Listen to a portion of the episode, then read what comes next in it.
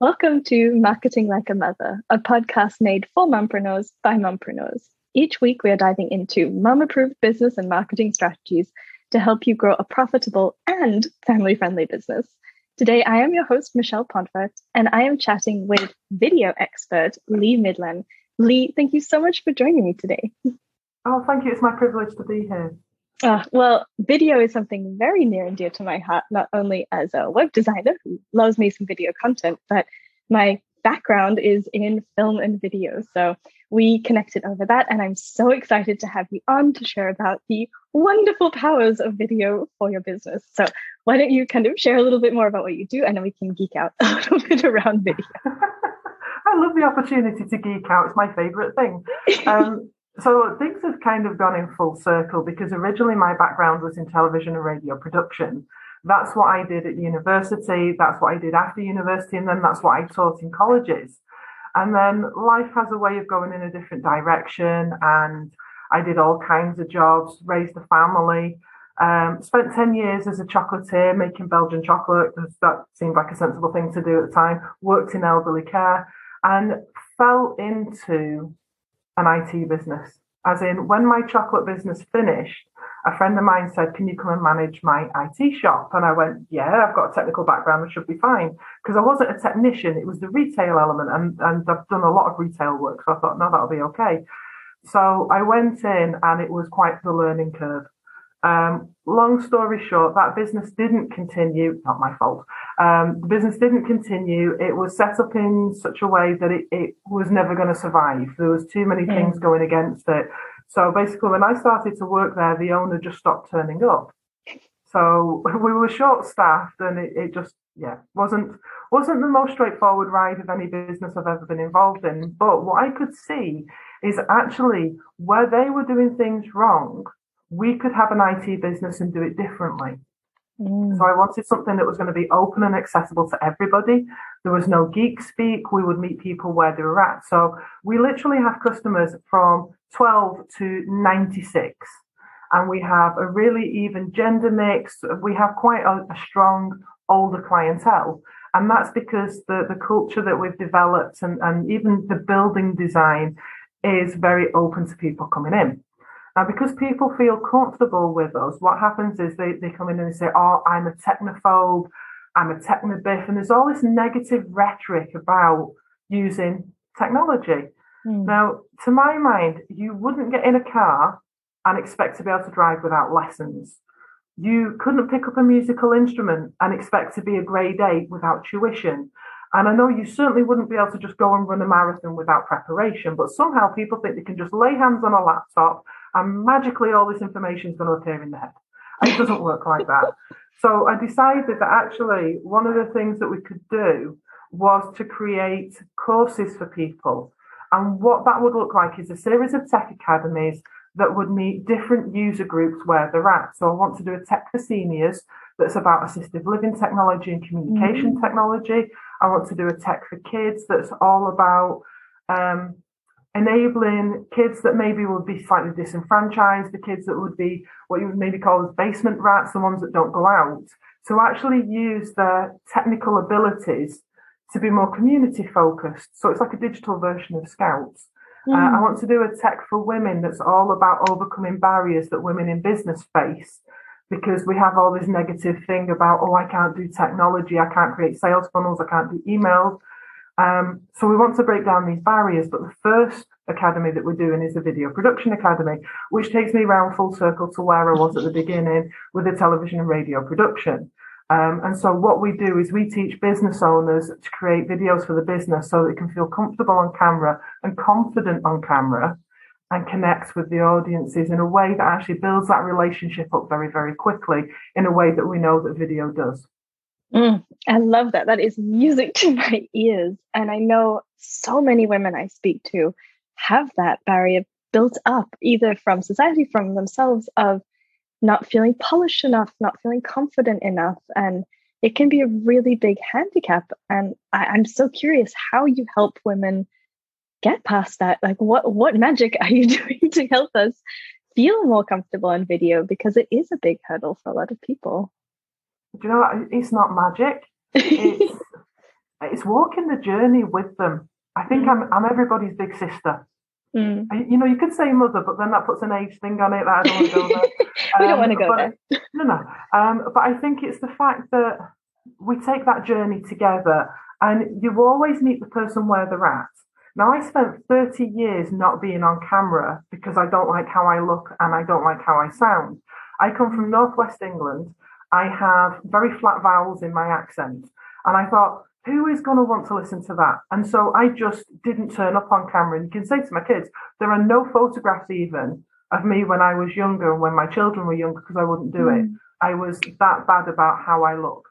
Um, and it was actually as we got into lockdown, I felt I really had to show up for my business because I'm a female CEO and founder of an IT company. It's a pretty rare thing. And so mm. what I needed to do was actually be the face of my business. Otherwise, I wasn't doing my business any justice. So I ended up doing Facebook Lives, which were awful. It was because I'm an introvert. I'm an introvert off the scale. And so being on camera was not fun. Mm. But I challenged myself to do 30 days of lives. And, and by the end of it, I was comfortable and confident and, and a lot better. And it's just that process. And so, because I've been there, I know I can help other people with that as well. And even with the technology, we use all different kinds of technology. So, as long as you've got a smartphone or a webcam, we can make a start. And we walk that bit every step of the way, and we'll find software that suits the person. Mm. So for mm. some people that are technically minded who are going to get into things like color grading, then great, go with Premiere Pro. But actually, if you want something that means that you can create courses and you can create closed caption files and you can do audiograms or do podcasts, then we use software like Descript, which is super, super simple, but actually very powerful. So it's about finding the right tool for the job. And because we've been there and done it before, we're able to help people with that because we can see where they're going with it. So we can be the guide and advisor and just, you know, take them under our wing. And both Ben and I, we're so like proud parents. When we see people achieve, I think we're happier than they are. uh, that's beautiful. I think what you sort of touched on there of matching the person to the tool, it's it's so so true and something i really experience in my web design business too of setting people up for success like leaning into what they think they can do maybe stretching them a little bit but keeping in that zone of comfort so that they actually use the tools for their business actually use them for what they're for um, yeah i very much agree and i love the way you sort of talked about almost this desensitization that you went through of getting it used is. to being that's exactly on camera. what it is. Yeah. So that's why I would always encourage people to do their own editing because the more you look at yourself, the more you see yourself, the more you hear yourself, the less when you're editing you see you. Mm-hmm. You start to see a presenter doing a job. Yeah. So you you get over the fact that you said something kind of weird or you pulled a bit of an odd face or whatever, and you start looking at the job that you're doing. So the, mm. it, it's absolutely the right word. You do have to desensitize yourself, otherwise you end up overly critical in the wrong direction. Yeah, I think that's so common. Like like your experience is of sort of hiding from the camera, of not talking. Like my mom is the same. She's always behind the camera because she's scared of being in front of the camera. And I think it's such a common thing, especially after we've had kids and maybe we don't quite look like we did before and we're feeling a bit insecure, it can get really easy to just hide. And I think the the kind of message that I got from your putting yourself in front of your business is it's also kind of an obligation we have as business owners to be present, to be visible, not only so that you know other people can see the business and all of that, but also just representation of seeing people like us, of seeing people who aren't 100% polished, not on all the time, who are just real humans with bumps and curves and all those things. I think that's such a a great thing to give to the world and something like I talk to clients a lot around putting their images on websites and it can be really confronting particularly for female entrepreneurs who maybe are introverts just like you mentioned and I always say it's it's an act of service to put your face on your business it is for other people to connect with you. It is giving them a way in to get to know who this business is, to build that connection first. And I think you said that so beautifully. Now, I know you can touch on some of the other projects that you have in mind. And I love that you're basically trying to solve a super specific problem and dialing in on a super specific person, place in their tech journey. How did you come across these little niches, these super specific moments that like elderly care with their specific tech needs, kids in the basement? Like, how did you come across this? How did you find those people, those people you're so excited to help? From life experience. So mm. I have three children that are on the autistic spectrum. All three of them are visually impaired. All three of them have ADHD. And then outside of that, there's other uh, maybe learning difficulties or mental health difficulties.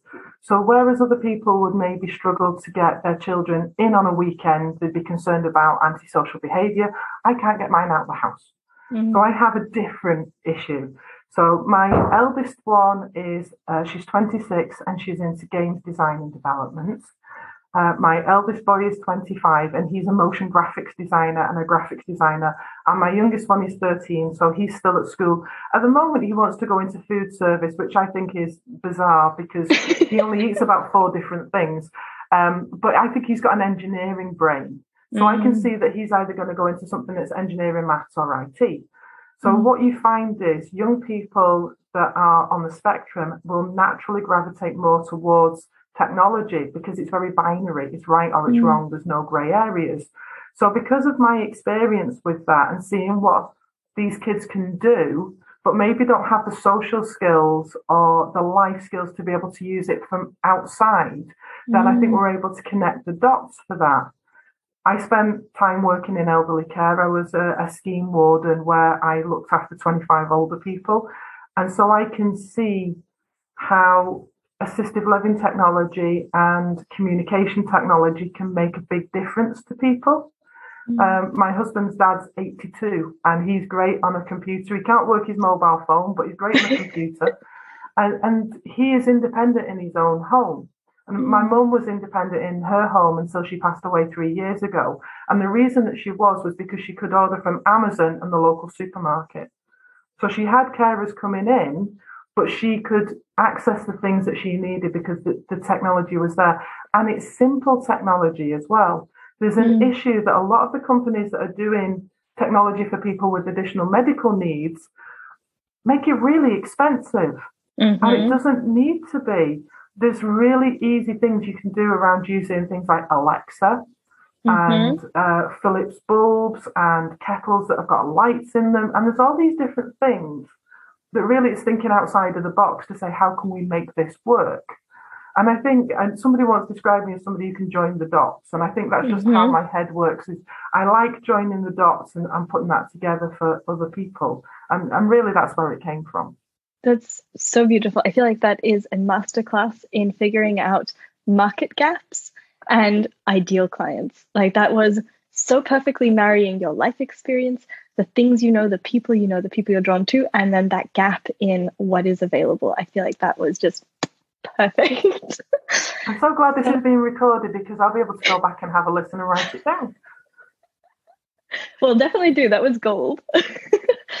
um, so you mentioned that you've got three kids who are on the spectrum, and obviously that must be a lot of sort of additional stuff to take on, a lot of additional energy for you. How are you balancing all of that, this business, these like amazing products that you're building out? I'm sure you're doing launches. Like, how do you do all of that? It's a team effort. Mm. Although my kids are on the spectrum, they are very capable, they are very able. And I have a huge amount of respect for people who have children whose disabilities um, make it so they are 24 7 carers and the, their workload is immense. My older son, George, he has a job, he drives a car, he can be independent. And actually, all three of my kids are still at home. So it, it does become a team effort. So if I need uh, Josh to be able to go to a specific thing that's out of hours and, and I can't do it, then George maybe would pick up the slack. Mm. Or uh, Grant would take him. And so we all just work together to help each other out. And I think that's the biggest part of it. It's always been a team effort. And it mm-hmm. absolutely has to be. We have to look out for each other because the kids are on the spectrum. There are so many things that can trigger them to be upset, that actually there's always a lot of um, protection, sort of uh, perimeter protection that goes on, that you don't want something to be said or you don't want mm. a particular influence to happen. But actually, we do that for each other. It's not just me and them, it's all of us together. Oh, Lee, you you've really touched on something. I haven't shared this that publicly yet, but I feel it's a beautiful opportunity to share. So my son, who's three, was recently diagnosed as being on the spectrum, and we are in that very early stage of figuring out like how does this work? How can we be there for him? How can we protect those boundaries? And like you just gave me hope that being it, like that team element, being that sort of collaborative thing, it is possible. And just thank you. There's no point to it other than just thank you. well, I think a lot of it's about mindset. Mm. And what I've always said, my older two were diagnosed quite late. They were 13 and 14 when they were yeah. diagnosed. And we'd had a hellish school experience to the point I'd actually pulled them out of school and said, We're not doing this. Gosh. And so I homeschooled for a year or two. And really, it was actually deschooling the kids because they'd had such a horrible time. And so with Josh, we knew more straight away that he was autistic. But what I've always said to the kids is autism's not a disability, it's a superpower. It's just mm-hmm. working out what your superpower is. Mm-hmm. So, like, Josh is great at maths. That's his thing. He's super good at that. George is motion graphics. He can create something in a fraction of a time. It will take me months and he'll get it done in an hour. And it's way better than anything I could ever manage. So, what you'll find is they will develop something that they are incredibly good at. Mm that's way better than somebody else. And actually, a lot of the other stuff doesn't matter. The stuff that yeah. society says doesn't matter. I'm finding too so many people in this entrepreneurial space either parents of kids with extra needs or have some sort of diagnosis themselves. And I think once you get out of the school system, out of that kind of prescriptive part of our lives where we're told grades matter and these subjects are important, like everybody leans into something special that they're good at that other people aren't. And like that's what makes us all unique what makes us have value. And i don't know it sounds like your business has been very much that experience too of like that's what you're great at. You kept coming back around to technology and making it easy and approachable i think it's yeah it's just a beautiful thing to accept that and to lean into it. And as a like mom that just makes me so happy. And as a person too like i had my own challenges finding my way. I think everyone in this space has because we couldn't fit in a traditional job that isn't where i would say almost everybody listening is coming from there's some reason why they couldn't fit and they're trying to find something else they're trying to make something else and i think there's a lovely sense of acceptance but also a lovely like permission slip there to just be special be you know lean into a superpower like you said and uh, yeah, I think that's a beautiful, like, hopeful note to add. uh, no, thank you. I appreciate that. And yeah. I know, like, with the business, we're family, the six of us. Um, there's uh, myself, my husband now works for the business as well. And we've got four other guys. We have no other women involved because they won't apply for the jobs, which is disappointing. so it's me and five guys. Um, but it's family. And mm. I think as a business owner, you can do business differently.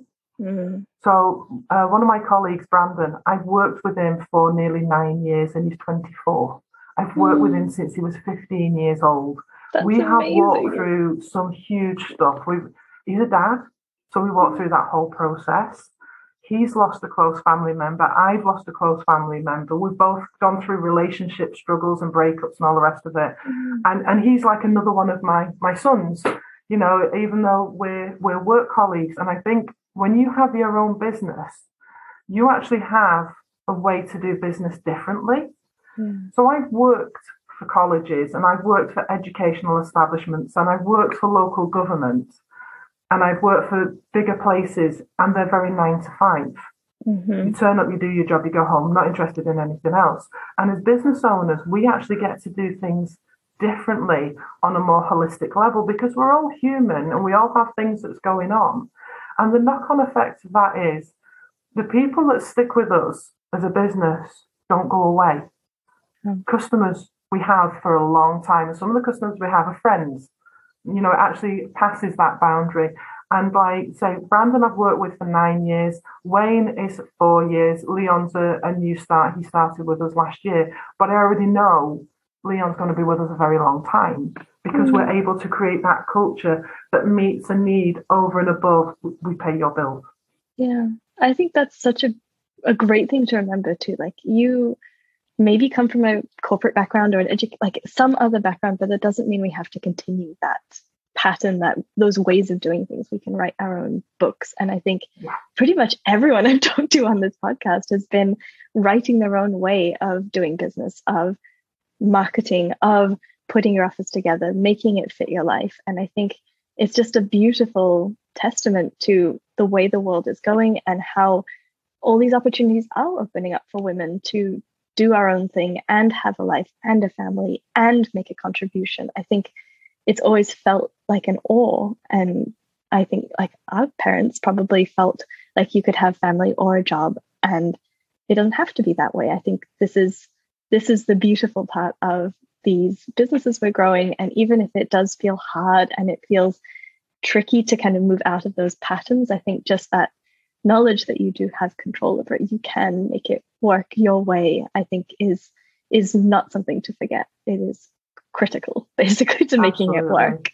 Yeah. Yeah. I mean, the concept, uh, because I have a team, I have the flexibility to be able to come and go as I need to, mm. which is a huge thing for me. I spent time as a, a single parent, and um, Josh is my youngest, who's got different medical needs. And so, where we are, we're in a very rural area in Scotland. And so sometimes medical appointments might only be half an hour away, but sometimes they can be two hours away. Mm-hmm. And so actually, I can take time out and take Josh through to an appointment here, there, and everywhere. And they all seem, all the appointments seem to come in a glut. You don't have anything for months, and then you'll have six in two weeks. Um, but I get the flexibility to do that because I'm self-employed. Where mm. I think if I work for somebody else, they wouldn't be quite so forgiving of that.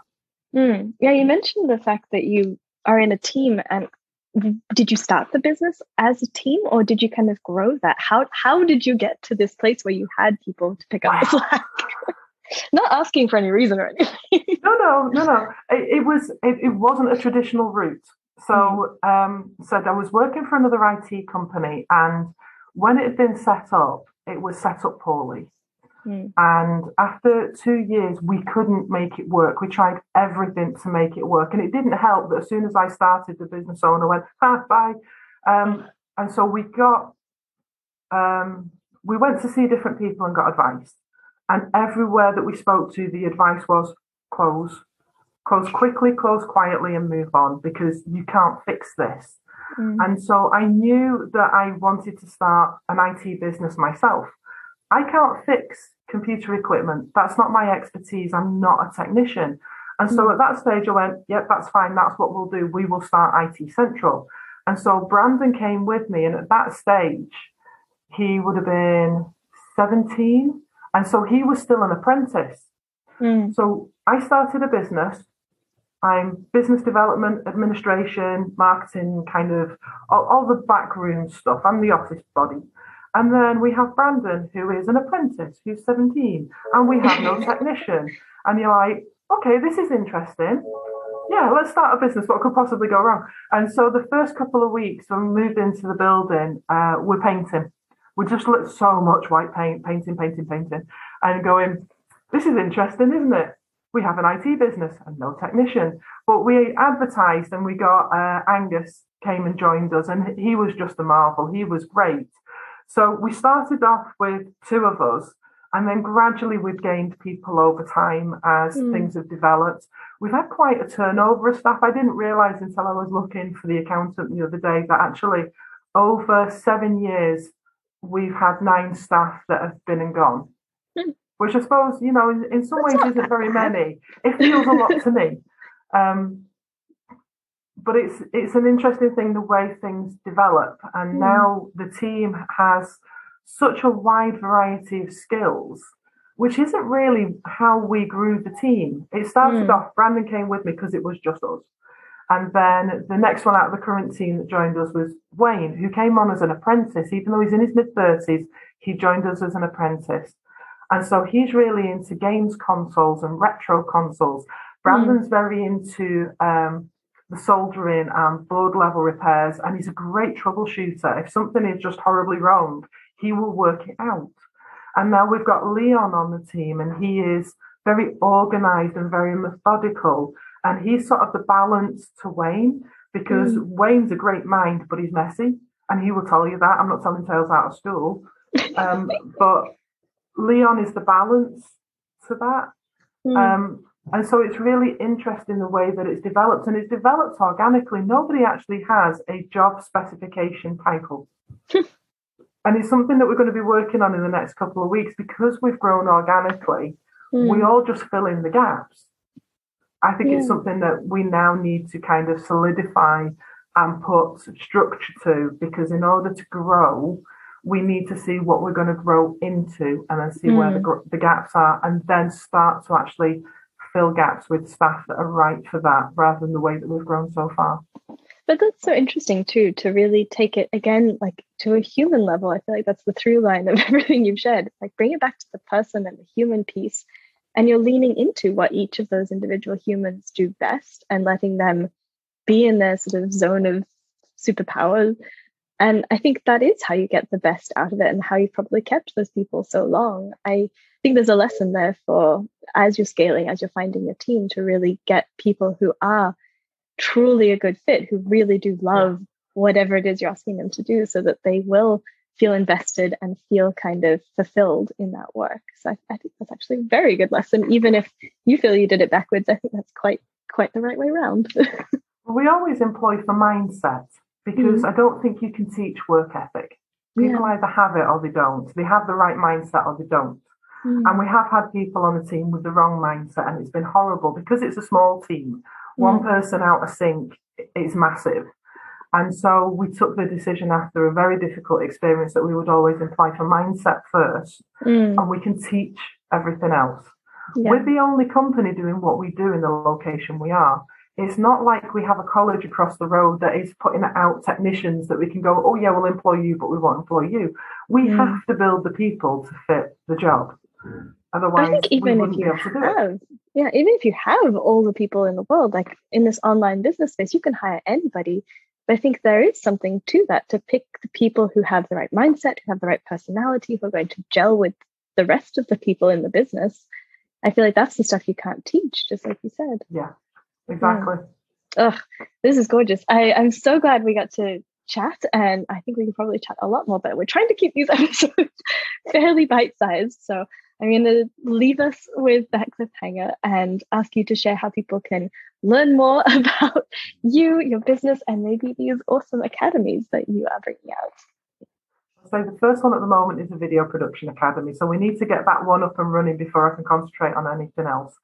And my business coach said clear over clever. So if you look for Video Production Academy, you'll find us on uh, Facebook, Instagram, Twitter, TikTok. That's an interesting experience. Uh, and our website as well is videoproductionacademy.co.uk. I love it. Nice and simple and very on brand, which I appreciate. well, thank you so much again, Lee, for joining us and for you listeners for joining us this week on Marketing Like a Mother. If you found value in the show today and want to support some fellow mompreneurs, we really appreciate a rating or even just telling a business friend about the show. We'll be back next week with more marketing tips for busy mums with businesses. And if you're keen to book more dream clients with your website, do make sure to check out my value packed 16 minute training, mum approved length, uh, all about websites that convert with my very best tips on optimizing your website to convert those visitors into paying clients. You can sign up to watch that for free at my website, michellepontvert.com slash converts. Until then, take care.